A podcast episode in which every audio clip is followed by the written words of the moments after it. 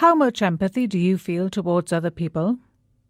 If you saw someone fall off their bike in traffic, would you stop and help or just walk away? Many people would give in to apathy, go about their business, and just do nothing. So it was a big surprise when about a hundred bystanders got together recently to move a bus in East London to help a cyclist trapped under it. A video of the incident went viral on social media. According to Zoheb, a driver who stopped his car to take part in the rescue, about five people gathered to move the bus. He says, There was no chance we could do it.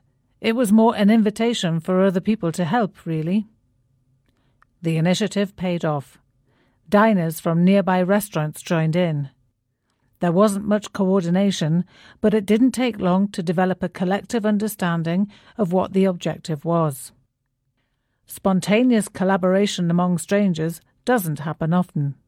People in a crowd are not sure what to do, they don't have a plan.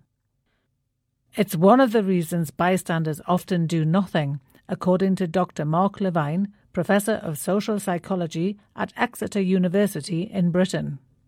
The presence of others can inhibit you from helping, he says. The key to positive group behaviour and intervention, Levine explains, is building a sense of shared identity. Action has to be decided quickly, Levine says.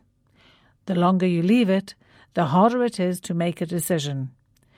If you don't immediately act, then you kind of think, well, actually, I probably couldn't have done anything anyway. But the people who took the initiative, like Zoheb, might make a difference. The cyclist ended up in hospital, and the images of the collective effort might inspire others to more acts of solidarity.